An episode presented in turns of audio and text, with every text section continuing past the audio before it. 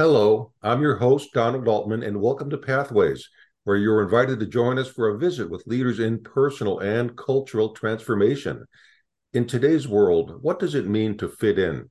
We're always trying to do this in some form or another, whether it's to get approval or just move through life smoothly. Well, on today's program, we're going to ask the following question Is it okay for us to feel out of place, misunderstood, or just be different? Were you that kid who was maybe too creative, too shy, or too weird? And now, as an adult, you're not quite sure where you fit in or if you even want to? To help explore how our differences also make us special is Kris Ferraro. She's an author, international energy coach, teacher, and speaker. She's the creator of Spiritual Freedom Techniques, and that's a process of combining spiritual practices and principles with energy balancing in order to enhance personal transformation. Kris was a former punk rocker, radio DJ, and performance artist who struggled with severe social anxiety. And it was through healing that she was finally able to uncover her purpose and truly shine without panic. Now, she's written uh, the Amazon.com bestseller, Energy Healing Simple and Effective Practices to Become Your Own Healer, and the book Manifesting the simple, practical guide to creating the life you want, which distills 10 years of her best metaphysical teachings. And her new book that we'll be talking about today is Your Difference is Your Strength. And I love that title. Uh, the book is filled with real life examples, personal stories, journal prompts, and practical wisdom. Your difference is your strength is designed to help anyone identify their own brand of weird right? And harness that power in their outlook, relationships, work, and life. Well, it's an honor and a pleasure to have Kris Ferraro here with us today. Hello, Kris, and welcome to the Pathway Show. Thank you so much for having me. It's always wonderful to connect with other uh, like minded people. Oh, well, thank you. Uh, you know, your book is very much about self acceptance and non judgment. I think that's so important. And so I was wondering, maybe you could share with us a little bit of your personal journey that led you led you on this path toward writing such a book? Well, I was one of those people that from my earliest memories just felt different. I felt different than everyone around me. I didn't know what that was. And later on, as I moved into childhood, there was lots of examples about how different I was. Um, I was a head taller than everyone in my class, including the boys. That was all the way up until middle school. I was incredibly clumsy and um, really uncoordinated. So I really struggled with simple things like jumping rope and playing jacks. I had two uh, learning disabilities that were not diagnosed because they didn't do that back then. So so the way that I interpreted information was different. And I also had a spiritual life. You know, I had invisible friends that were saints and angels that I talked to as a little kid. And so I was very weird and very, very, very different. Now, your book is very much about self acceptance and non judgment too. And so, how much of, I mean, how did you learn to just accept that you were different in that way? I mean, having visible friends, I, I think that's fantastic personally. and, uh, and so that's, you know, having an imagination is so important. You talk about that in your book too. Well, it's really, really important for um, all of us to love and accept ourselves. And there was a time that I very much wanted to um, fit in and be like everyone else and belong, right? We want that for love, we want that for companionship. And then there was a time where I completely rebelled against it. So I just became a punk rocker. I shaved my head when I was in the eighth grade. I said, you know what? You don't want me. Well, I don't want you either. And so, you know, a lot of my life was going back and forth between those two different states. It's when I finally just let it all go and finally just accepted all of the parts of me that I really got to just unapologetically be myself. And here I had thought, like many of us think, that to be able to have the kind of lives that we want, that we have to fit in. And yet I found that the more that I accepted all the parts of myself, the ones I liked and the ones that I don't, that life started to work very, very well for me. The more unique that I became, the more myself I became, the easier life became, and the better it became in every way. Yeah, so instead really- of fighting or resisting those parts of ourselves, that was a great quote from uh, it's a Buddhist teacher, Pema Chodron, who said, uh, and I'll paraphrase here. She said, "You most might be the most miserable person in the world, the most addicted, the most depressed person. That's the best place to start." Yes, yeah i absolutely agree with that. So you know it was really um interesting that i when i went against what prevailing thought was that's when life started to really work yeah. How do you now? In, you're in eighth grade. I mean, if you shave your hair off, how did your family respond to that? How did your uh, uh, what was that like? Fans of me in general. so I was the the youngest, uh, way younger than my three far older siblings. Um, they, my parents were older, did not have a lot of patience for me, and I was very much the rebel in every way. So they struggled with me a lot, and they were, I think, probably very embarrassed by me, um, ashamed of me in a lot of ways, um, and yet um, I think I'm doing pretty well now. So I guess it worked out. How important was it to get acceptance from your family at some point? I mean, and, and how is that relationship with them changed nowadays for you? I think it was extremely important in childhood until I think I came to a realization that that just wasn't going to happen. And so I think that that's when the real rebellion kicked in. It was like, well, if I'm not going to get my needs met or be treated the way that I want to be treated, well, then, you know, then I'm going to do whatever I want kind of thing. Uh, I think that it has changed a lot. Um, my father is deceased, but my mother is still here at, at 90 and and kicking butt and taking names and volunteering at hospice twice a week. So she's very healthy and alive. And I think that our relationship has changed in a lot of ways. And I think that she can, in hindsight, really appreciate my courage, my bravery for, you know, going my own way and crafting a life that really worked for me, even when she didn't understand it. So I think that she very much values it now. And I think that my siblings also have come around and, and value who I am in my own way. Well, that's nice. And, I, and uh, you know, I think it's standing in your own power was important for you. And you have something in your book called Misfit to Trailblazer uh, journaling practices. And I thought that was really great to have people be able to write down their thoughts and have those ideas.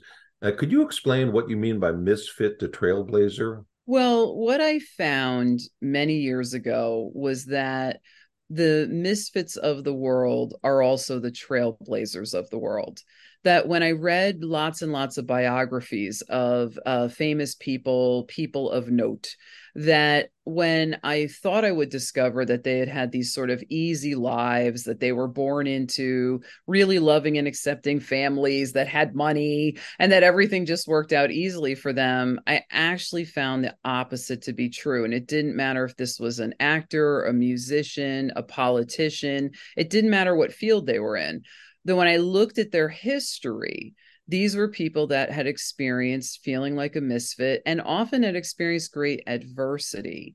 And it was out of that adversity when things were stacked against them that they had to turn within and turn to their own spirit, their own soul, their own selves, and embrace who they really were. And that ended up blazing a trail through different fields. So I share some of those in the book. One of them is David Bowie. There's many others that I share in the book. So what I want all the misfits of the world to know is that inside of them is a trailblazer that's aching to move forward and move them forward because it's the misfits of the world who see and look at things differently that move against the status quo that can bring fresh ideas and innovation in every type of field we can think of. Yeah, that's beautiful. And what I like about it is kind of giving permission to allow that part of ourselves that maybe has been denied by others to shine and say, here, hey, here's something really special that I have. And it, it also points out how it normalizes uh, the importance actually of, of having struggles in our lives, right? If everything's so easy, maybe we don't have anything to push back against. Oh, I really do believe that to be true. I work with a lot of young people um, in my uh, coaching practice who have had um, lives in which their parents have turned themselves inside out to provide absolutely everything that they could possibly wish for. And those young people are struggling. You know they are lacking in confidence. They're lacking in courage and resiliency. And so that's one of the things that i help them to build up in the practice. And it's because they didn't have early experiences of that because things really uh, went the way that they wanted at the times that they wanted it. And so, adversity, challenges present lots of opportunity for us to grow internally, to grow courage and bravery, resiliency, but also to grow outwardly because, you know, there is no goal that comes unmet or unchallenged. And we have to hold the course, and we can hold the course if we've experienced adversity before and we know how to navigate that. Yeah. And what do you say about the importance of uh, having a mentor, a guide, having some, having resources, having people around you who maybe can support you on your journey? How important is that, do you think? Oh, I think it's incredibly important. Uh, one of the things I talk about in the book are um, uh, life preservers, right? That that mm-hmm. the universe or whatever the higher power of each person's understanding is, we are thrown life preservers, and those life preservers often show up in the form of a mentor or a teacher or a guide.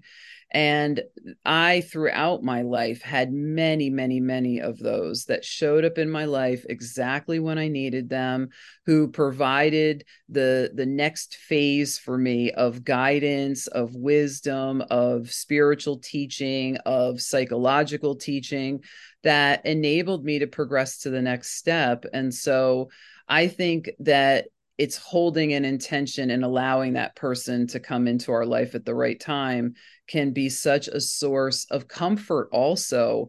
Because you know misfits we feel misunderstood or we feel unknown or people don't get us. It's important that we have um, these people that are usually older than us, even if it's just older by a couple of years, that are further ahead on the path than we are, to offer that, oh, I see you, I see who you really are, and to reinforce that for us. Yeah, you know, we're really on the same wavelength because I was thinking about that chapter, uh, finding your life preserver, and asking you about that, and, and that's what you mentioned. So, uh, can but can you give us an example of uh, maybe a um, somebody who was a life preserver for you in your life? Oh, absolutely. My fourth grade teacher. I was a kid that was pretty smart, but I wasn't a child genius. But between third and fourth grade, I was moved into a school for child geniuses.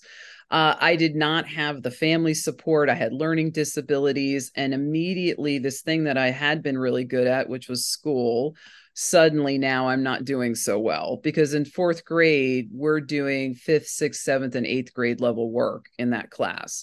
And I had attention deficit disorder. I had problems focusing. So it was rarely, really challenging for me. And I became really, really stressed out while I was in that situation and developed a pretty serious mm-hmm. anxiety disorder from there. Well, my fourth grade teacher introduced me to poetry.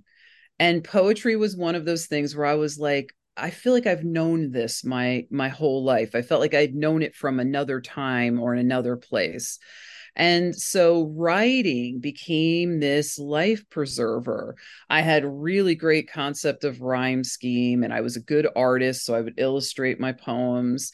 And what happened is is that I started journaling. So all of these big, intense, heavy feelings that I didn't have a place to go suddenly had a place to go, and that was onto the page.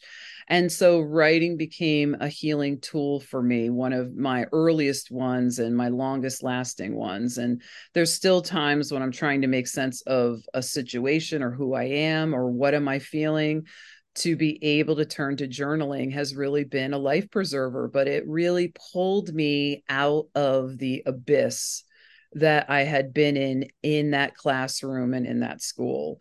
and and look now all these years later i'm an author of three books so it's incredible what shows up when it needs to show up oh that's fantastic yeah i love hearing stories especially of authors and how they uh, came to uh, to write and to share that gift. And really as a gift you have. What do you, what do you say if somebody's been traumatized? I'm sure it sounds like that you've had some trauma that you had to deal with or bullied, for example, in, in school. And how um how can the work that you sharing here help somebody who's who's gone through that experience?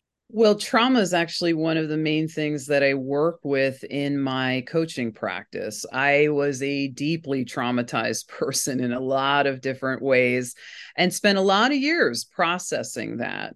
And for me, the key was moving from the head to the body, that learning about nervous system regulation, ner- learning about the power of the vagus nerve, learning about how our energy field works. What is a fight or flight response? What's a freeze response? When am I going in and out of those states?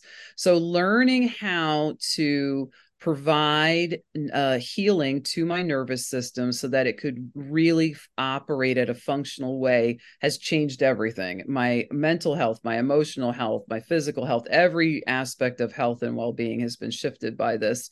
And I, I don't write a lot about it in this book. I write, you know, I have a lot of journal exercises for people to look at the times they've been rejected or excluded. But I wrote an entire book called Energy Healing, that the entire book is about how to process our own emotions and bring balance energetically to the body and change the way that we feel sometimes very very quickly. That so, is so important because it's so easy to get stuck up in the head. And i i've often said on this program how we can are very mental can be a very mental culture right? And, and how important it is to drop into the body. And so I was really glad to hear you say that. Is there, you know, in fact, I'm wondering if we could maybe share a short little uh, guided practice that brings people into the body? Is that something you'd be comfortable doing? Absolutely. There's a technique that I created that I share in my first book, Energy Healing, called the shush technique. And I I call it the shush technique because if we've ever been shushed by someone, you bring your finger up to your face and you go shh. Well, I also call it that because it it shushes the nervous system from having a stress response. So, when we're in a stress response, we're in sympathetic, and this exercise moves us back into parasympathetic, which is rest and digest mode. And it does it actually very, very, very quickly. So, what we're going to do so, we're going to take an index finger, we're going to bring it up to our face. Okay, I'm going to follow and, along with this too. yeah, please. Yeah, yeah, please do. We're going to bring it up to our face and we're going to line that finger up instead of sideways as if we are shushing someone. We're going to take it so that the palm side of the finger is going against the skin. And we're going to line it up right under the nose. And it's going to go straight down across the center of the lips and the chin. And you're just going to press that finger in. And I like to take my thumb and put it on one side of the chin and I curl my fingers around because you could even do this in a meeting if you're feeling stressed. It just looks like you're thinking about something really deeply. And as you press it in, you're just going to focus on the breath. I'm I'm uh I'm not doing it at the second so I can narrate what I'm doing, but now we're going to do it together. Oh, okay. So bring your finger up and let's press it in and focus on the breath.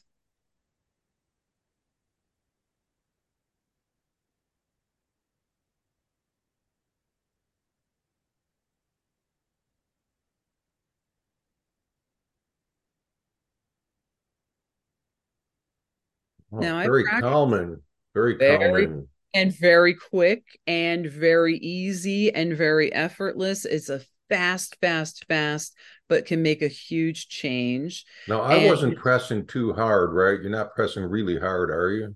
You had, yeah, you were sort of like airing it a little bit. I would recommend that you you indent it so that you kind of flatten your lips out, okay. right? But it doesn't have to be hard. There should be no pressure or no pain whatsoever when you do this. But that is a quick little tip to get you out of a stress response. For me, it's within three seconds to four seconds. So you practice it, your body goes, Oh, we're going into a, re- a, relaxation response. She's doing that thing again where she puts her finger up to her lips, right? And so the body becomes uh like having a muscle memory of it. And so it, the more you do it, the better it becomes, the faster it works. Well, that's a great practice. Thank you for sharing that. Oh, you know, one of the things you you mentioned in your in your book is uh, how trailblazer superpowers are important, and one of the one of the superpowers that you mentioned that you experienced a lot was being underestimated, and and you had done a workshop. I'm, I'm not going to give away the story. I'd like you to share it, but you've done a workshop where you felt that that you were being underappreciated or underestimated. Can you share that story with us? Yeah, I'm a public speaker. And so this often happens that I show up at a conference and I'm immediately dismissed. You know, I'm trying to introduce myself to people and circulate and be like, hey, I'm here. I'm speaking on such and such a day. And everybody's like, yeah, whatever, Kris. Nice to meet you. And they're not so excited about me until I take the stage. And so the story that I share is I was part of a team and they were putting on this big conference and they invited me to speak. And then after that, they reminded me over and over and over again that I was not the star of the conference, that no one knows who I am. No one was caring that I was there. And I kept trying to tell them, I'm really good at this. Like, I'm going to do a good job, you know? And then I got sick, and all of these circumstances happened, which I go into more detail in the book. And I arrived there, and everybody is like, oh, whatever. Yeah, she's going to be on that day. And I took the stage and I dominated. I did an incredible hour and a half presentation. I had I had audience participation. I had everyone moving and grooving to the rhythm of who I was. And it was this incredible, miraculous experience that happened because I was pretty compromised when I was there. Yeah. And you had to overcome this negativity that you were getting from these people, right? Or just, yeah. Just oh, I was, I was getting a lot of it. I had been sick and I was standing next to this big screen that had my slideshow, my, you know, PowerPoint on, and there was a picture of my headshot. And this guy walked up to me and he looked at the headshot and he looked at me and he looked at the headshot and he looked at me. He goes, Doesn't look anything like you. So I right, I'm a, I'm a, a literally insulted for what I look like three seconds before I'm called to go on stage, and I ended up getting two standing ovations and had this just incredible experience. And afterwards, a real healing happened between me and the people that had invited me, and throughout the rest of the conference people kept pulling me aside and saying how moved they were, how inspired they were, how the information was important for what they needed to know. It was really, really inc- an incredible experience. And I think when you're underestimated, then people don't get in your way. And that's a good thing. Well, that's interesting. That's interesting. At the same time, you had to be able to uh, push aside that negativity. And how yes. were you able to?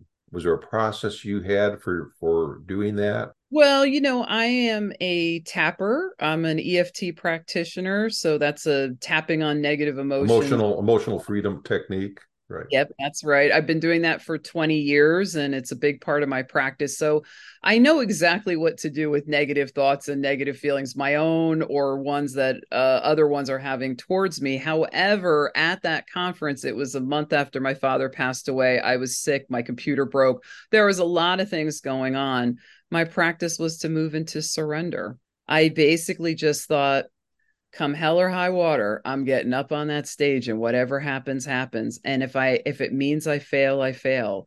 But I'm gonna get up there and I'm going to do it. And the second I surrendered to the experience, everything worked out better than I could have anticipated. Yeah, a surrender is a very deep kind of acceptance, isn't it? It's not submission, it's not giving up but no, it's, it's, yeah, it's very different from submission and sur- maybe you could talk a little bit about surrender. Oh, I love to talk about surrender because, you know, I wrote a book called Manifesting and I am a big manifester. However, at this stage in my life, I lead a very surrendered life. And mostly what I need and when I need it shows up right on time. And it's not giving up, it's giving over. It's giving over to the higher self. It's giving over to the higher power of each person's own understanding. It's giving over in faith and knowing that everything is unfolding exactly as it's supposed to. And when you're in that place of complete non resistance to whatever experience you find yourself in, life flows and life works very, very well and often works better than anything we could have actively tried to manifest on our own. That's fascinating that uh, you're talking about allowing uh, non resistance to what is happening and how that allows flow. Yes, that's yeah. well. Listen, I, it comes from a long line of being highly resistant and stubborn. so I learned I learned the hard way. Believe me. well, that's a great lesson to learn. Of course, uh, you know, is there anything you'd like to share with our audience? We have a minute or a uh, minute and a half left. Uh, something you'd like to leave with them? Some message or idea? I would love everyone out there who has ever felt left out, who's ever felt like they were on the outside looking in, to recognize that they are here on purpose for a purpose. And that within them is a trailblazer that's just waiting to get out. And that the healing that they can do to allow that to happen is the best investment of their time and energy because it's going to be like a butterfly coming out of the cocoon and that there's an opportunity for them to have the greatest love affair they could ever have and that's with their own self. And so um, i hope they if it resonates with them they check out my book. Well great great. And i really enjoyed your book. You had a lot of interesting quotations from so many different people and some poets so i can see your love of poetry in there. Well thanks kris. I would love to talk longer and there's a lot more we could explore we've run out of time. Let's be sure to tell our listeners about your website krisferraro.com, and that's spelled as one word K R I S Ferraro, F E R R A R O dot com. Is there any other website you that they might want to look at? Oh yeah, they can also go to your differences your strength.com. Okay, so your differences your strength.com and and or krisferraro.com and that's where you can learn more about Kris's books and work. This is Pathways host Donald Altman author of the new spiritual adventure novel Travelers, a recipient of the 2023 Next Generation Indie Book Awards. My new Simply Mindful book series includes Simply Mindful, a seven week course and personal handbook for mindful living, the Simply Mindful coloring book, and Simply Mindful Resilience. All contain easily accessible coping skills and tools. Information about my books, courses, and CDs can be found at mindfulpractices.com. In a second, I'll tell you how you can rewind and replay this interview whatever you want via the internet or as a free podcast. Today, we've been visiting with author Kris Ferraro, a teacher in the fields of personal growth and spirituality and relationships. I want to say thank you to all our listeners for tuning into Pathways, which is broadcast and streamed via KBOO FM Sunday mornings at 8:30 USA Pacific Time. Podcasts of today's show, which you can listen to and forward to others, are available for free at divination.com, and that's spelled D I V I nation.com, as well as via iTunes and other free podcast servers. This is Donald Altman, along with Pathways host Paul O'Brien, reminding you to tell your friends about Pathways radio and podcasts. Thanks again to Kris Ferraro and to all of you listeners for tuning in and being a part of the Pathways conversation.